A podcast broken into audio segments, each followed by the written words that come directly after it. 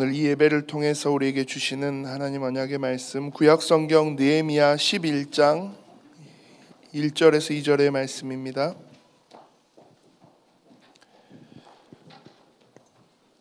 구약 성경 느헤미야 11장 1절에서 2절의 말씀 제가 봉독합니다.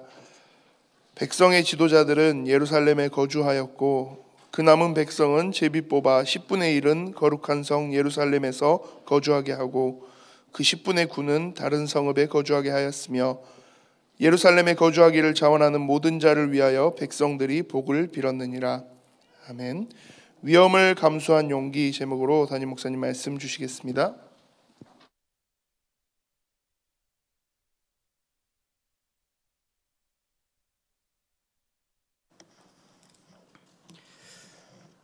어, 하나님께서 어, 가장 정확하게 어, 하나님의 말씀을 주신다고 저는 확신합니다. 그래서 느헤미야 말씀을 통해서 어, 우리 예일 교회가 또 저와 여러분이 함께 어, 중요한 교회를 살리고 또 교회를 세우는 그런 응답들 하나님이 분명하게 허락하실 줄 믿습니다. 어, 말씀 받는 저와 여러분을 통해서 하나님은 어, 중요한 사역들을 응답들을 주실 건데요. 교회 하나가 든든히 세워지면 그걸로 끝나는 게 아니고 어, 그 교회 하나가 든든히 세워져서 어, 나를 살리고 우리 가정을 살리고 또 더 나아가서 현장 시대를 살리는 그런 응답이 어, 반드시 오게 됩니다. 우리 옆에 있는 분들 한번 축복하시면서 그렇게 인사하십시다. 당신은 교회 살릴 위대한 사람입니다. 어, 한번 더 그렇게 인사하십시다. 당신은 시대 살릴 위대한 사람입니다. 어, 인사하시면서도 나는 별로 위대하지 않는데 뭐 이렇게 생각하실 수 있는데 아닙니다. 오늘 말씀을 통해서 여러분들이 확인하게 될 겁니다. 어, 여러분들이 귀중한 하나님의 사람으로 하나님이 처음부터 그렇게 부르시고 택하셔서 어, 중요한 자리에 저와 여러분을 세우셨습니다. 오늘 제목을 제가 니에미아 11장 어, 본문을 이렇게 묵상하면서 위험을 감수한 용기라는 제목을 제가 정했습니다. 어, 굉장히 위험스러운 어, 굉장히 어려운 상황인데도 불구하고 그 위험을 감수하고 어, 중요한 용기를 냈던 사람들을 통해서 하나님이 어떤 일들을 행하셨는지 그들을 저와 여러분이 오늘 말씀을 통해서 확인하려고 합니다. 어, 제가 전에 한번 그런 글을 읽은 적이 있어요. 전영창이라는 교장 선생님의 이야기인데요. 어, 일제 시대 때 굉장히 나라가 나라가 어려워지고 어, 힘든 상황에 어, 굉장히 똑똑했던 굉장히 엘리트였던 이분이 일본에까지 건너가서 어, 공부도 하고 어, 신앙생활을 굉장히 잘하던 분인데 어, 일제 시대 때 신사참배 뭐 그리고는 뭐 이런저런 많은 어, 핍박이 가해져 올 때 신사참배에 동참하지 않고 반대하다가 감옥살이도 잠깐 하고 그러다 어떤 기회가 되어져서 미국으로 이제 유학을 하게 된 거예요. 그래서 1940년쯤 돼서 미국으로 유학을 가서 이제 공부 석박사 학위 공부를 거의 다 마쳐 가는 중에 이제 졸업식이 며칠 남지 않았는데요. 이제 졸업식을 하게 됐을 때 이제 박사 학위를 받게 되는데 한국에서는 이제 한국 전쟁이 터져서 굉장히 나라가 위험한 상황들 소식이 점점점 들려오는데 굉장히 나라가 위태롭다라는 소식을 듣고 이분이 아, 미국에 있는 그 학교 학장을 찾아간 거예요. 나 한국으로 돌아가야 되겠다. 귀국해야 되겠다. 그랬더니 학장이 하는 말이 아니 졸업이 며칠 한 12월 정도밖에 남지 않았는데 학위를 공부를 이제까지 정말 열심히 했으니까 학위는 받고 가야 되지 않겠냐? 라고 할 때 그분이 하는 말이 어, 조국이 망하면 박사학위가 무슨 소용이 있겠습니까? 지금 당장 나는 나라의 부름을 받고 가서 어떻게든지 조국을 살리는 일에 헌신해야 되겠습니다. 라고 너무 확고한 어, 생각을 가지고 결정을 해 놓은 상태여서 학교에서 긴급하게 교수들 회의를 해 가지고 학교 역사상 처음으로 졸업을 하기도 전에 먼저 어, 학위 수여식을 개인에게 하고 이제 떠나 보낸 거예요. 그래서 학위를 받고 한국에 와서 어, 중요한 그 전쟁의 상황 속에서 군에서도 사역을 하고 이렇게 많은 일들을 하고 이제 전쟁이 끝나가요. 끝나고 나니까 이번에 소문이 이제 다 퍼져 나간 거죠. 굉장히 똑똑한 엘리트고 인재다 보니까 그래서 여러 대학에서 초빙을 한 겁니다. 총장으로 오라고. 네, 이분이 다 마다하고 나는 어, 이 조국을 살리려면 진짜 미래 어, 어린 학생들을 가르쳐서 진짜 그 아이들을 똑똑한 진짜 어, 하나님을 알고 어, 중요한 세상을 볼 수 있는 그런 눈을 가지고 가는 인재를 키워야 이 나라의 미래에 어, 희망이 있다. 나는 그 일을 할 거다. 그래서 모든 총장의 자리를 다 거부하고 아주 그때 당시 시골 거의 폐교 직전에 있었던 학교에 이제 교장으로 가게 됩니다. 어, 그 학교가 거창고등학교예요. 너무 유명한 지금은 이제 너무 유명한 학교죠. 그래서 서로 거창고등학교 그 큰 도시도 아닌데 그 학교에 많은 인재들이 나오고 많은 학생들을 잘 가르친다는 소문 때문에 지금도 유명한 어, 고등학교 중에는 거의 뭐 어, 손가락 안에 꼽히는 학교로 인정받고 있죠. 거기에 이제 교장으로 계시면서 어, 학교 전체적인 어떤 큰 방향을 여호와를 경외하는 것이 지식의 근본 이렇게 딱 정하고 어, 복음 안에서 신앙 교육을 중심으로 하면서 어, 인재 양성을 힘쓰기 시작합니다.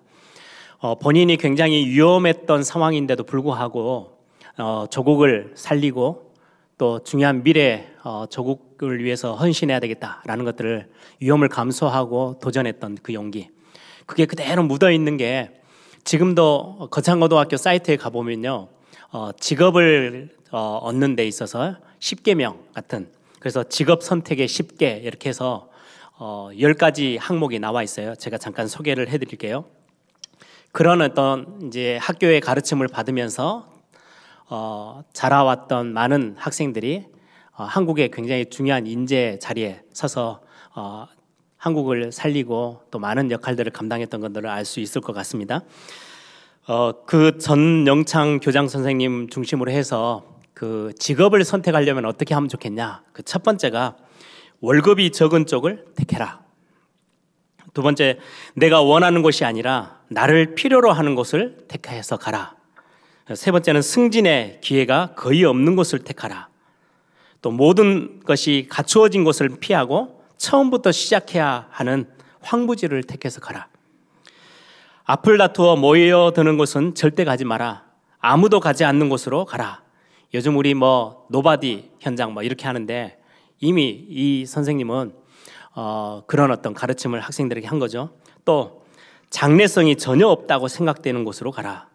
사회적 존경 같은 건 바라볼 수 없는 곳으로 가라. 한가운데가 아니라 가장자리로 가라. 양 옆에 어, 어떻게 보면 볼품 없는 자리지만 그 자리로 가라. 아홉 번째가 굉장히 재밌는 어, 구절인데요. 부모나 아내, 약혼자가 결사 반대를 하는 곳이면 틀림없다. 의심치 말고 가라. 어, 부모가 또 옆에 있는 가족들이 여기는 꼭 가야 돼. 이렇게 성공해. 그 말은 절대 듣지 말란 말이죠. 어, 마지막이 왕관이 아니라 단두대가 기다리는 곳으로 가라. 뭐 이런 어, 십계명 지, 직업을 선택하려면 이렇게 해야 돼. 뭐 이런 가르침이에요. 그런 어떤 굉장히 위험한 것처럼 보이는데 그걸 선택했던 그 용기가 어떻게 보면 한 나라를 이렇게 유지해 나가고 어, 살려내는데 굉장히 큰 유익을 그리고 많은 인재를 키웠던 그런 한 사람의 그런 대담한 용기가 그런 일들을 감당하게 돼요. 영적인 부분에도 마찬가지예요. 오늘 우리는 니에미아서 지금 11장까지 왔습니다.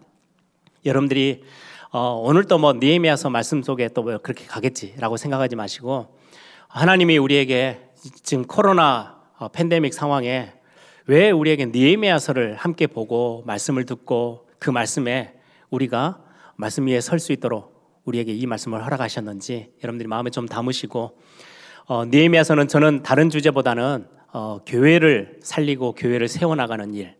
어, 저는 니에미아서를 보면서 그 주제로 어, 지금 꽤 오랜 기간 동안 계속해서 말씀을 같이 함께 나누고 있습니다.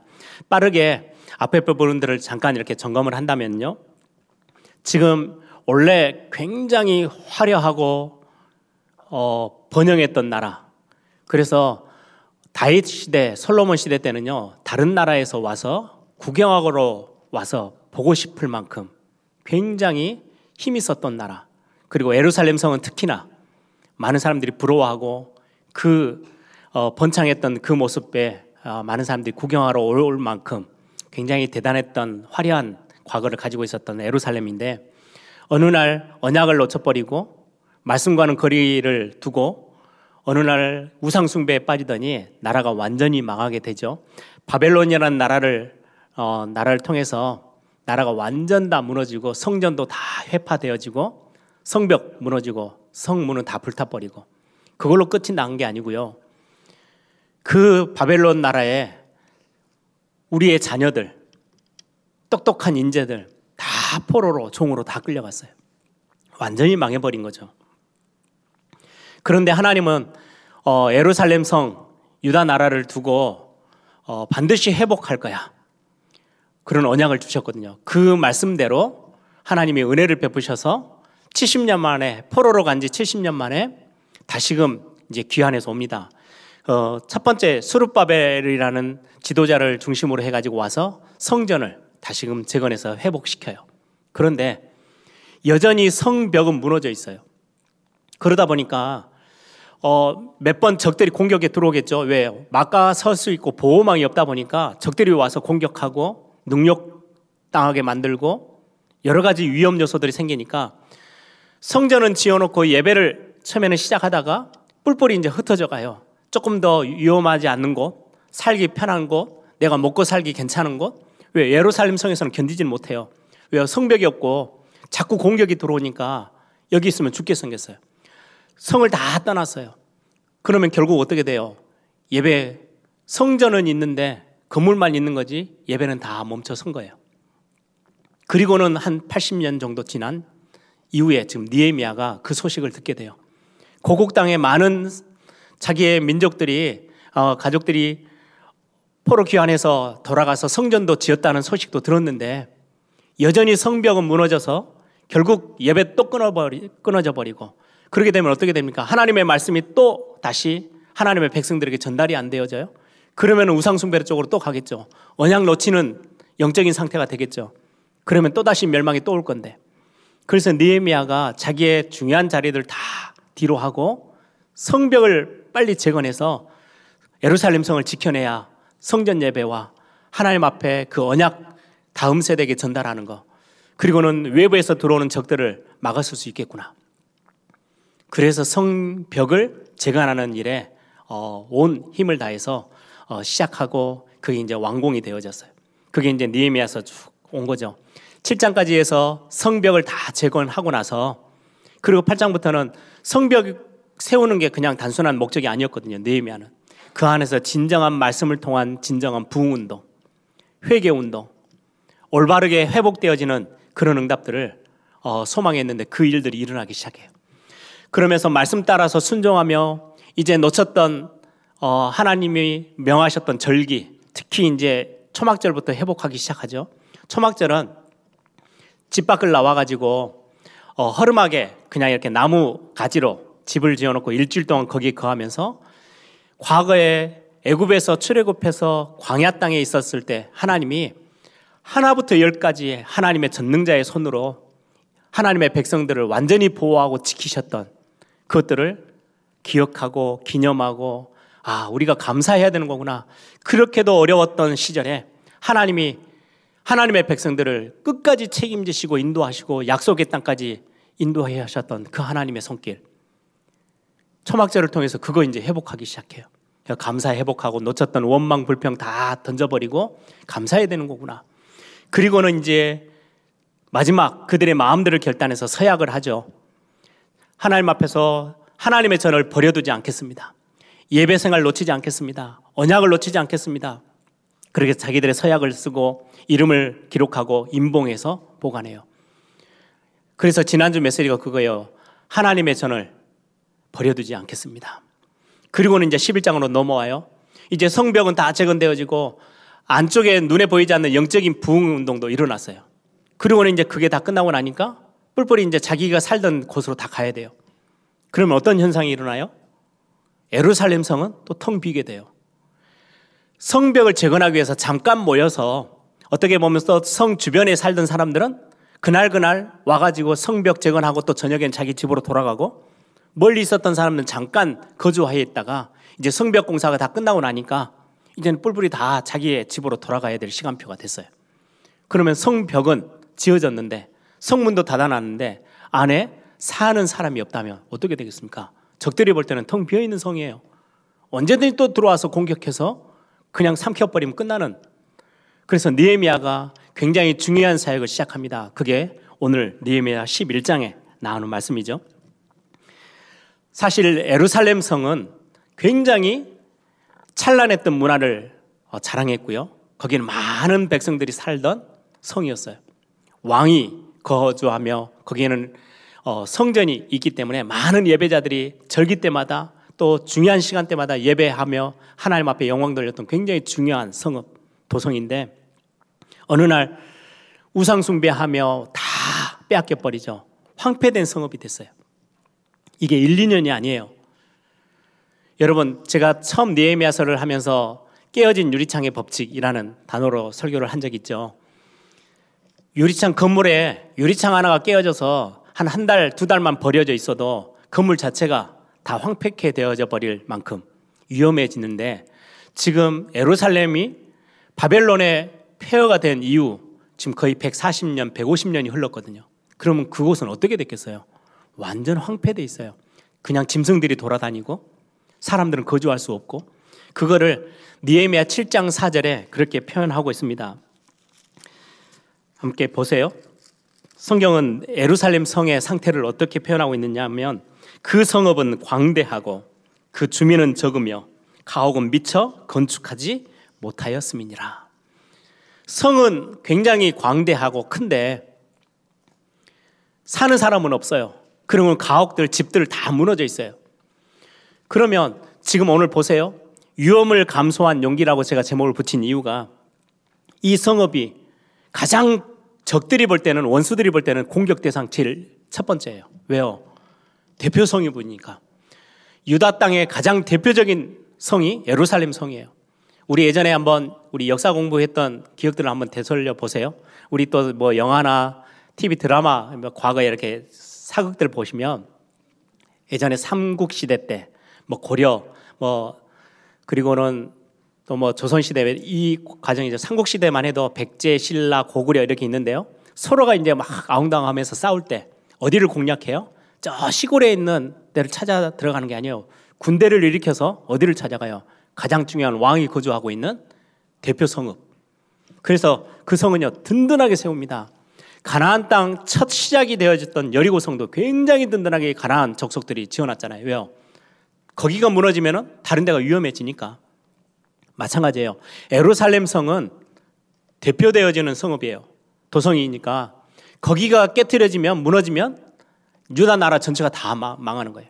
바벨론이 그걸 알고 와서 에루살렘 성을 점령해 버리니까 유다 나라는 그냥 그대로 다 황폐되어지고 무너져 버렸잖아요. 그래서 성읍을 새로 성벽을 다 지어놓고 성문도 달았지만 굉장히 위험한 상황이에요. 위험으로 따지면 1순위예요. 적들이 제일 먼저 공격하고자 하는 성이 예루살렘 성이라는 거예요. 로마가 유대를 이스라엘 나라를 정복하려고 할 때도요. 예루살렘 성을 공격해요. 여러 민족들이 예루살렘 성을 공격하기 위해서 와요. 그걸 다 알고 있는 이 민족의 사람들, 유다 사람들이다 보니까 이제는 성 벽은 다 지어놨지만 거기서 사는 게 굉장히 위험한 도전인 거예요. 그래서 그러면 이제 성벽에 아무도 성벽은 지어놨는데 성 안에 사람이 살지를 않는다? 그럼 텅텅 비어 있는 성이 되잖아요. 그런데 니에미아가 지금 11장에 들어와서 오늘 1절, 2절에는 어떻게 기록하느냐? 많은 사람들이 성 안에 살 수 있는 지금 굉장히 중요한 일을 행하기 시작합니다. 니에미아가 1절에 보세요. 11장 1절에 백성의 지도자들은 에루살렘에 거주하였고 첫 번째로 이제 그 성을 예, 채우기 위해서 지도자들을 성 안에 거주하도록 해요. 그리고는 그 남은 백성은 제비 뽑아 10분의 1은 거룩한 성 예루살렘에 거주하게 하고 10분의 9는 다른 성읍에 거주하게 하였으며 어떤 어, 성경학자는 막 은혜 받고 진정한 부흥운동 일어나고 나니까 이제 서로 어, 예루살렘에서 살고 싶으니까 숫자를 조절하기 위해서 제비 뽑기를 했을 거다라고 이야기하는 사람들도 있는데 제가 볼 때는 그거 아니에요. 굉장히 위험해요. 성벽을 쌓기 위해서는 잠깐은 와서 사역은 할 수 있지만 거기에서 어떻게 뭐 목숨을 내놓고 살아가야 되는. 특히 그때는 또 농경 시대다 보니까 바깥으로 나가야 예루살렘 성은 굉장히 요새거든요. 산 꼭대기에 있어요. 그러다 보니까 먹고 사는 게 굉장히 힘들 수 있어요. 그러니까 사는 의식주 문제로 따지면 그냥 자기가 예전에 지금 어떻게든 살고 있었던 곳, 좀 평지를 향해서 가면 훨씬 나아요. 예루살렘에서 사는 거는 쉽지 않아요. 그래서 그 성에 있는 사람들을 채우자, 채우게 하기 위해서 니에미아가 제비 뽑기를 하는 거예요. 10분의 1은 각 지파별로 아니면 각 가문에 10분의 1은 예루살렘에 의무적으로 들어와서 살아라. 제비 뽑기를 해서. 그리고는 2절에 보니까 예루살렘에 거주하기를 자원하는 자들도 있었대요. 나는 예루살렘에 있고 싶어. 나는 예배하는 것도 중요하고 성전이 있는 곳에 나는 그곳에 나는 좀 힘들지만 거기에 내가 자원해서 거기서 살기를 원해. 이런 사람도 있었다는 거예요. 이런 부분들 사실은 성벽을 쌓는 것도 굉장히 힘들어요. 성벽 쌓을 때 어떻게 했어요? 한 손에는 무기를 들고 한 손에는 벽돌 들고 이렇게 옮겨가면서 공사해서 성벽을 재건했잖아요. 그것도 힘든 일인데 성벽을 쌓는 것보다 훨씬 더 어렵고 중요한 일은 성을 지켜내는 거예요. 성을 쌓기만 하고는 다 돌아가면 다시금 원수들이 볼 때는 텅 비어 있기 때문에 아무렇게나 공격해 들어가면 돼요. 그런데 성에 몇만 명이 몇십만 명이 성 안에 들어가서 살고 있다? 함부로 할 수 없는 거죠. 굉장히 강한 성으로 보여지니까 외배의 적들이 공격해 오지 못해요.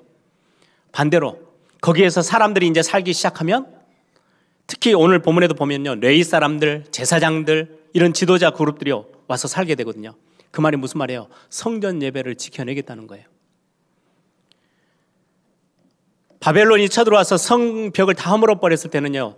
뭐 제사장이든 레이 사람이든 상관없이 먹고 살기 위해서 다 뿔뿔이 이제 살고 괜찮은 조금 더 안전한 곳으로 다 흩어져 버리고 나니까 결국은 성전 예배 다 무너져 있었잖아요. 1차 포로 기한에 와서 수르바벨 중심으로 성전을 회복해 냈지만 결국은 거기에 살 수 있는 사람이 없어. 가옥은 무너져 있고 주민은 없다 보니까 성전 예배가 유지가 될 수가 없어요. 성벽을 쌓는 것도 중요하지만 성 안에 사람들이 살 수 있도록 거주할 수 있도록 만드는 것은요 굉장히 중요했어요. 이게 교회로 돌리면 비슷해요. 교회 건축하는 거, 예배당 건축하는 거 쉽지 않아요. 굉장한 많은 헌신과 많은 노력들이 필요해요. 많은 분들이 시간과 경제와 많은 것들을 투자하겠죠. 그런데 그것보다 훨씬 더 중요한 게 있어요. 예배당 지어놓고 번듯하게 지어놓고 교회 안에 갈등들 이런저런 싸움들 많은 어려움들 때문에요. 뿔뿔이 성도들이 다 교회를 떠나서 교회가 결국은 더 힘들어지는 경우들도 저는 너무 많이 봐요. 교회가 예배가 지속되어지고 다음 세대에게 언약 전달할 때까지 중요한 영적인 흐름과 영적 분위기와 믿음의 신앙의 공동체가 그대로 유지돼서 그 예배당에서 하나님 앞에 예배하며 신앙을 지켜낼 수 있는 교회가 든든히 세워져 있는 그 부분은 교회가 유지되어지고 교회를 지켜내는 것은요 건축 행위보다 훨씬 더 중요해요. 지금 오늘 본문의 내용은 그러한 내용입니다. 성을 지켜내야 될 이유가 있죠. 외부의 공격을 막아서야 돼요. 안 그러면 또다시 영적인 거 또다시 다 빼앗겨 버리니까. 예배도 빼앗기고 다 빼앗기니까. 그래야 우리의 영적인 부분들 성전 예배로부터 시작해서 하나님 앞에 중요한 언약을 지켜내는 그게 가능해져요. 그리고는 더 나가서 우리의 다음 세대 내 자녀들 외부의 공격을 막아내지 못해서 성전 예배 다 무너졌죠. 그것 때문에 우리의 자녀들에게 올바른 언약 전달하지 못해서 우상 숭배 빠지고 결국 이게 나라의 멸망으로 찾아왔었잖아요. 그걸 알게 된 지금 니에미아는 예루살렘 성을 가득 채워야 되겠다. 사는 사람들을 있게 해야 되겠다. 그래서 지금 오늘 그 작업을 하기 시작하는 겁니다. 그래서 그 첫 번째로 지도자 그룹들이 들어와요. 교회로 따지면 중직자, 그렇죠. 중요한 일들을 맡은 어, 지도자 그룹들이 교회 안에 있어요. 예루살렘 성의 지도자 그룹들을 어, 거기서 거주하게 했어요. 이들이 어떻게 보면 제일 먼저 1절에 보니까 지도자들이 스스로 설선스범하고 앞장서서 그 위험하지만 위험한 것 가운데 용기를 내어서 오늘 제목처럼 위험을 감수한 용기 속에 예루살렘에 거주하기로 해요. 그리고는 두 번째 보니까 뽑혀서 10분의 1 제비 뽑혀서 와 있어요. 그분들은 어떻게 보면은 의도치 않게 와 있는 분들이에요. 자기가 원하지 않았을 수도 있어요. 그리고 와 있어요. 어떻게 보면은 여러분들 신앙생활 아 나는 저 교회를 가야 되겠다 이렇게 해서 노리고 오신 분들도 있겠지만 내 인생 살다 보니까 여기저기 이사도 하고 이 지역으로 갔다가 저 지역으로 또 직장 때문에 뭐 이렇게 옮겨다가 어쩌다 보니까 에일교회 와서 지금 신앙생활을 하고 있어요. 예, 그러신 분들도 있어요. 또 어떤 분들은 오늘 본문에 보니까요. 자원에서 왔대요. 아, 지금 이 예배가 너무 중요하고 후대 사역 렘넌트 운동은 너무 중요하고 전도 운동 복음을 고수 딱 지켜내는 거 굉장히 중요해. 그래서 나는 이 교회에서 교회를 지키는 사역을 감당할 거야. 이렇게 마음 다해서 자원하는 심령으로 와 있는 분들도 있을 수 있어요. 자원하는 심령으로 왔다. 이 본문을 보면서 참 많이 부럽기도 하고요. 어, 어떻게 보면 교회 안에 지난주에도 창조적 소수라는 단어를 썼죠. 그냥 교회에 다니기만 하는 수많은 무리보다 진짜 중심 담아 자원하는 심령으로 교회를 지키고 교회를 위하여 기도하며 헌신하는 소수의 몇 사람을 통해서 교회는 든든히 세워져 가기도 하거든요. 나라도 마찬가지고 한 단체도 마찬가지겠죠. 예전에 어, 스탈린의 그 독재자 스탈린의 딸이 어, 그 자기 고국에선 살기가 힘들어서 미국으로 망명을 떠나왔어요. 그럼 망명 생활이 오랜 지난 뒤에 기자들이 찾아와서 미국에 망명 생활을 하고 있는 스탈린의 딸을 두고 인터뷰를 하는데 미국 가서 생활하면서 가장 힘든 게 뭡니까? 라고 질문을 했더니 특이한 대답을 했어요. 여기 와서는 이제 민주주의 국가잖아요. 내가 스스로 선택하고 내가 스스로 뭔가를 결정해야 되는 게 너무 힘듭니다. 예전에 자기가 나라에 살 때는 거의 그냥 공산 정권 하에서는 시키는 거 하고 뭔가 결정해 주는 거 내가 따라가기만 하면 되는데 여기 와서 내가 스스로 결정하고 스스로 선택하는 게 너무 힘듭니다. 예. 우리가 뭔가 이렇게 뭔가를 탁 결정해서 끌고 가는 거는요. 굉장히 낮은 수준이겠죠. 신앙생활 하는데 내가 스스로 결단하고 자원하고 내가 뭔가 중요한 것들을 마음에 담고 앞장서고 이게 쉽지 않은 일일 수 있어요. 그런데 그들을 통해서 하나님 굉장히 중요한 일을 행하시는 거죠. 위험을 감수한 용기. 굉장히 어렵 게 적들의 공격에 제 1순위로 되어져 있는 에루살렘 성. 그리고는요, 지금 성벽 짓는 것도 굉장히 고생을 해서 성벽을 지어다 놨을 건데, 가옥이 다 무너져 있어요. 그럼 집을 새로 다 지어야 돼요. 땅도 새로 다 일궈야 돼요. 이제까지 거의 140년 넘게 완전히 황폐되어 있는 성읍을 성벽만 있는 거지 지금 안에는 완전히 다 망가져 있기 때문에 그걸 새롭게 다 읽어내야 되는 일들이 남아 있어요. 그래서 참 쉽지 않는 결정. 그런데 그 위험스러운 것들을 감수하고 용기를 내어서 지금 들어와 있는 사람들이 오늘 본문에 나와 있는 어, 사람들의 이름들입니다. 오늘 11장 1, 2절만 읽었지만 이 에루살렘 성벽에 이제 성벽 안에 들어와서 에루살렘 성 안에 거주하겠다고 결정된 사람들의 이름이 11장 마지막 절까지 쭉 기록되어져 있습니다. 오늘 이 메시지에 저는 핵심이 어렵지 않지만 이런 부분입니다. 구약의 지금 니에미아 시대의 에루살렘 성은 지금의 교회를 의미합니다. 그러면 에루살렘 성 안에 사는 백성들은 지금의 교회 안에 있는 성도들을 상징합니다. 이스라엘 백성들이 유대 땅으로 전부 다 흩어져서 살아요. 그는 이 현장 가운데 세워져 가야 될 하나님의 나라, 우리 보편 교회들의 모습일 수 있습니다. 특히 가장 중요한 교회가 중심되어져서 이 교회가 든든히 세워져야만 현장을 살릴 수 있어요. 그렇죠? 제가 처음에 서론에 말씀드린 것처럼 교회가 무너져 버리면 나도 무너지고 우리 가정도 무너지고 현장을 살릴 수가 없어요. 근데 교회가 하나가 든든히 세워지면 에루살렘 성이 공격받아서 수도이기 때문에 대표 성읍이기 때문에 무너져 버리면 나라가 무너지는 거예요. 그런데 에루살렘 성이 든든히 세워져 있으면 나라가 든든한 거예요. 교회는 그래서 중요한 거예요. 그래서 오늘 이 말씀을 가지고 우리가 적용한다면 하나님은 교회를 세워놓고 교회를 향한 하나님의 계획이 있어요. 어떤 계획이냐? 그 교회를 통해서 복음이 든든히 세워지고 말씀이 그 교회를 통해서 확산되어지고 선포되어지고 예배가 중요시 그리고 예배가 지켜질 수 있도록 예배가 흐트러지지 않도록 하나님을 향한 하나님께 집중하는 하나님을 섬기는 그 예배가 하나님을 경외하는 그것들이 진행되어지도록 그 버팀목이 되어지는 게 교회거든요. 그리고는 이 예배와 개인 개인의 모든 사람, 이 예루살렘에 사는 사람들 통해서요, 이들이 살면 외부로부터 현장들을 살려낼 수 있어요. 교회는 빛과 소금의 역할을 감당하잖아요. 교회가 제대로 세워지면 현장 살릴 수 있어요.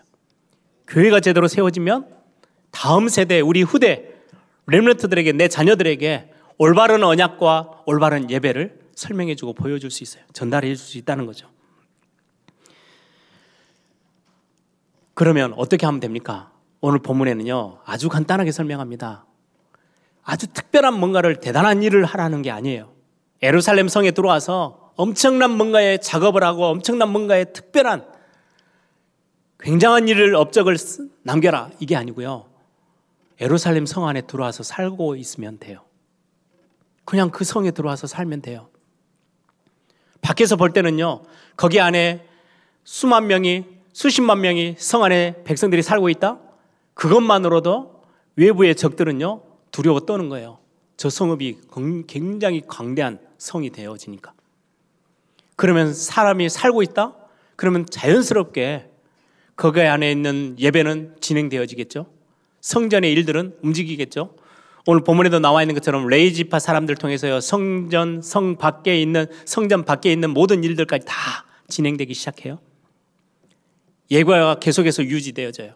그러면 자연스럽게 하나님의 말씀이 언약이 계속해서 전달되어지고 후대들에게는 우상숭배가 아닌 하나님의 언약 전달과 함께 영적인 삶이 계속 지켜지도록 그걸 지켜낼 수 있는 굉장히 중요한 부분이 내가 에루살렘 성에 들어가서 살고만 있으면 돼요. 대단한 일을 하지 않아도 된다는 거예요. 다시 말하면 여러분들 지금 서 있는 그 자리 그냥 자리를 지키고만 계셔도 되는 거예요.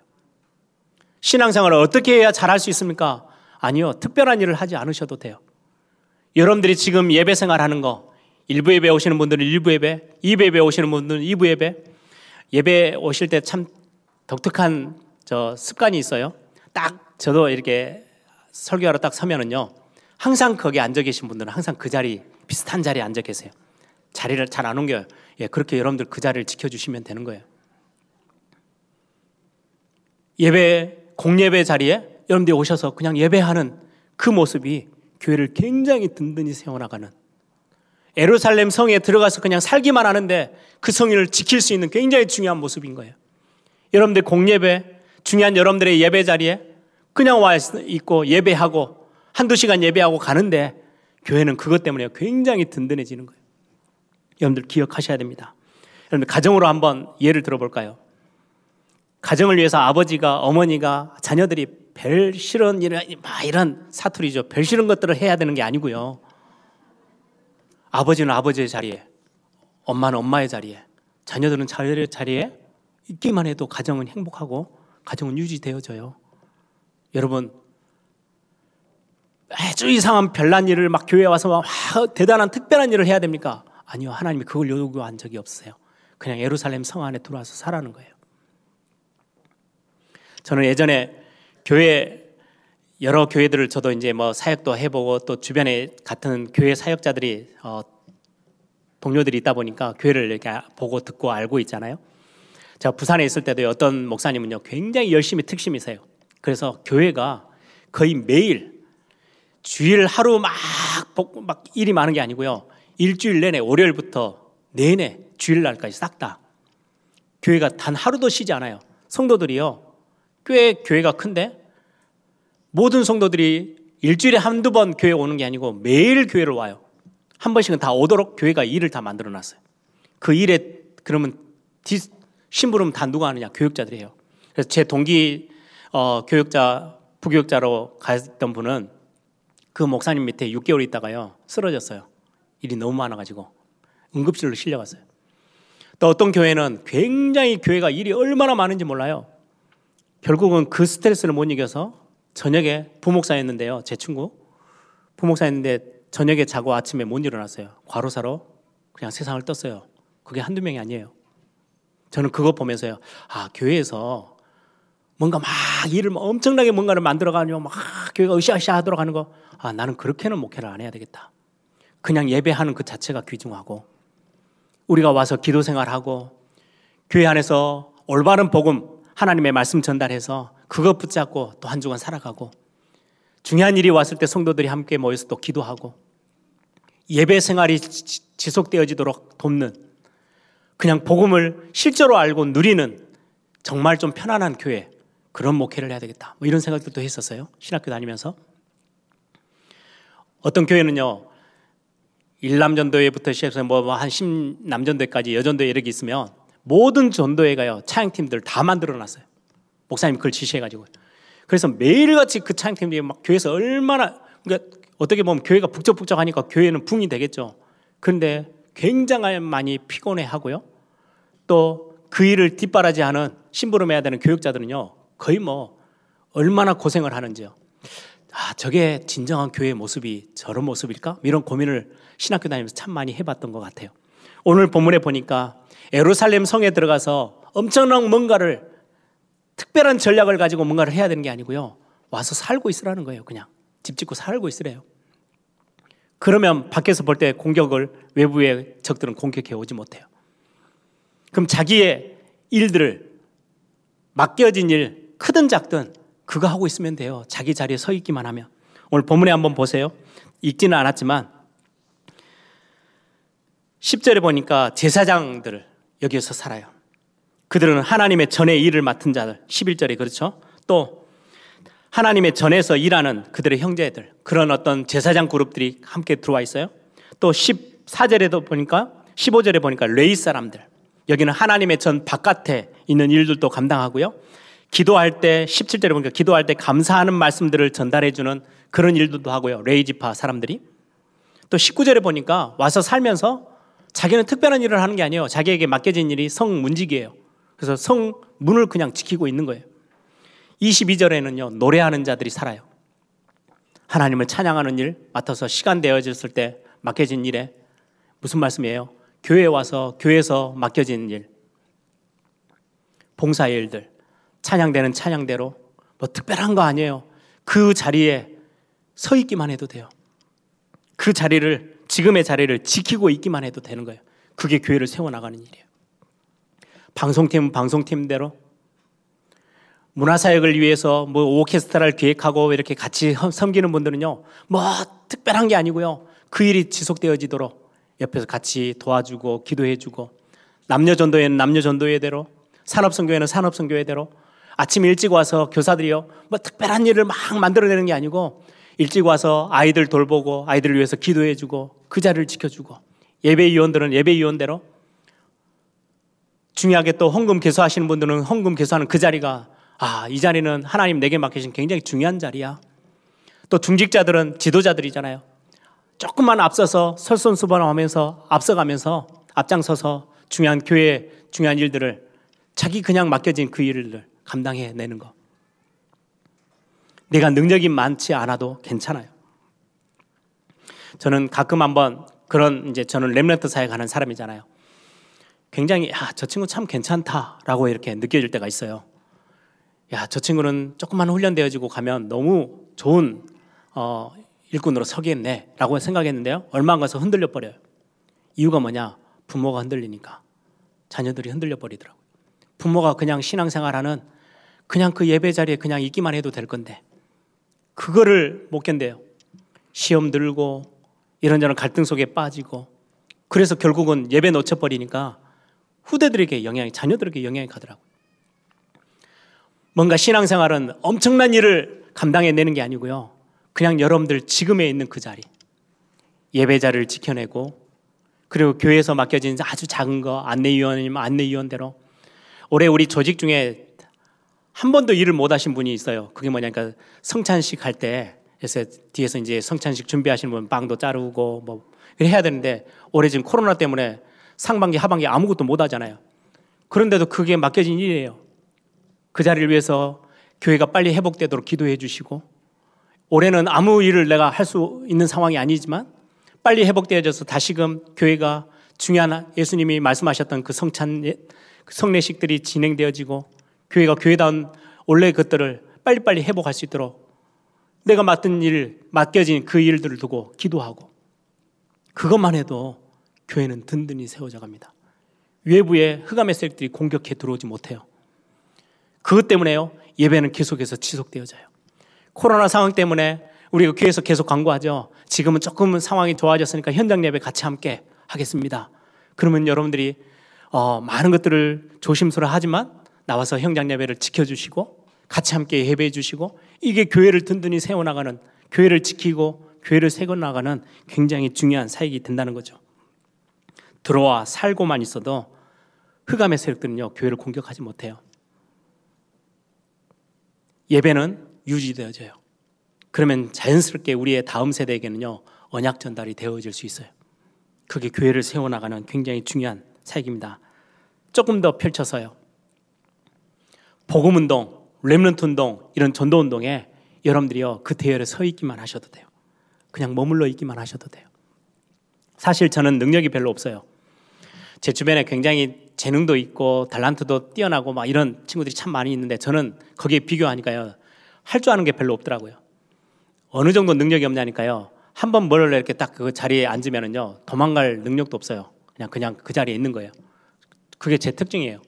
그래서 그냥 교회 어느 날 하나님이 마음 주셔서 교회를 마음 두게 하시고 후대 사역에 마음 두게 하시고 복음 사역에 마음 두게 하시니 저는 어디 뭐 어디 도망갈 능력도 없으니까요. 그냥 그 자리에 버티고만 있었는데 하나님 그것 때문에 주시는 응답들이 얼마나 큰지요. 오늘 본문에 지도자들도 와 있지만 예루살렘 성에 그냥 제비뽑기에서 뽑혀서 10분의 1의 사람들이 와 있어요. 능력이 좋다 안 좋다 성경에 그 기록이 없어요. 뭐 대단한 사람이 얼마나 몇 명이나 되겠습니까? 자원에서 오긴 했지만 마음이 뜨거워서 나는 예루살렘 성을 지켜야 될 거야. 그래서 예배도 지키고 다 해야 될 거야. 라고 자원에서 와 있는 사람들도 있지만 그들이 능력이 대단하진 않아요. 근데 그게 별로 중요하지 않은 게요. 하나님은 우리의 능력을 필요치 않으세요. 하나님 능력이신 분이시니까. 그런데 그분들을 두고 하나님은 중요한 말씀을 하세요. 오늘 이렇게 어떤, 어떤 분은 억지로 끌려와서 10분의 1 제비 뽑혀서 와 있는 사람도 있고 자원에서 와 있는 사람들도 있지만 하나님 그 모든 사람들을 두고 뭐라고 말씀하느냐 6절에 보니까요. 에루살렘에 거주한 베레스 자손은 모두 468명이니 다 용사였느니라. 어떻게 모든 사람이 다 용사였을 거예요. 힘없는 사람도 있고 부족하고 연약한 사람도 있고 그러겠죠. 그런데 하나님이 보실 때는 에루살렘에 거주하는 그 사람들 14절에도요. 그들의 형제 큰 용사들이니 하나님이 보실 때는 큰 용사래요. 제가 그래서 그렇게 인사했어요. 교회를 살리는 여러분들은 위대한 사람입니다. 그건 제 이야기가 아니고 하나님이 여러분들을 보실 때 위대하고 큰 용사래요. 시대를 살릴 여러분들 그냥 마음 먹고 야 그래 내가 어쩌다 보니까 예일교회에 와 있는데 그래 내가 하나님이 나에게 허락하신 그 시간표에 난 교회에 이 중요한 예배 내가 이 예배 자리를 지키고 내게 조그마한 거 뭐 1년에 한두 번 돌아오는 헌금위원, 안내위원, 아, 내가 그 자리를 최선을 다해서 지키고 내가 맡겨진 찬양대, 내가 맡겨진 이런저런 많은 사역들, 내가 그냥 그 자리를 지키는 것만으로도 있는데 난 능력이 없어서 대단한 건 못해. 그런데 그냥 그 자리에 있을 거야. 근데 하나님이 보실 때는 여러분들을요, 큰 용사래요. 흑암 세력들은 그 모습을 보고 쳐들어오지를 못해요. 이게 교회를 세워나가는 굉장히 중요한 시작점이고 우리에게 하나님이 주신 은혜입니다. 말씀을 정리합니다. 처음부터 대단한 사명감, 뜨거운 사명감 가지고 자원해서 오지 않았다 할지라도 교회 안에는 자원하는 심령도 있지만 그냥 어쩌다 보니까 10분의 1에 뽑혀서 와 있는 사람들도 있어요. 상관없어요. 그들이 감당해야 될 거는요. 예루살렘 성 안에 들어와서 도망가지 않고 그냥 살고 있는 것 뿐이에요. 그러면 예루살렘 성은요. 든든해지는 겁니다. 여러분, 예수님이 그런 비유를 들으셨죠. 포도나무가 있는데요. 가지는 붙어 있기만 하면 돼요. 우리는 그리스도 대신 포도나무에 접붙임 받았잖아요. 우리가 뭔가 대단한 거 안 하셔도 돼요. 그냥 붙어 있기만 하면 돼요. 그럼 나무가 저 뿌리에서부터 양분을 다 뽑아 올리고 그걸 다 가지에게 다 나눠줘서요. 아주 건강한 나무가 되도록 만드는 거예요. 우리는 가지예요. 포도나무에 그냥 붙어 있기만 하시면 돼요. 떨어져 나가면 그때부터는 죽는 거거든요. 어떻게 하면 교회를 살리고 어떻게 하면 교회를 세우는 일을 할 수 있습니까? 얼마나 능력이 있어야 됩니까? 얼마나 대단한 헌신을 해야 됩니까? 아닙니다. 그냥 여러분들 자리를 지켜주시면 됩니다. 오늘 이 말씀이 여러분들에게 중요한 응답이 되어져서 교회를 세우는 일에 여러분들 함께하는 그런 축복한 축복된 일들이 있기를 소망합니다.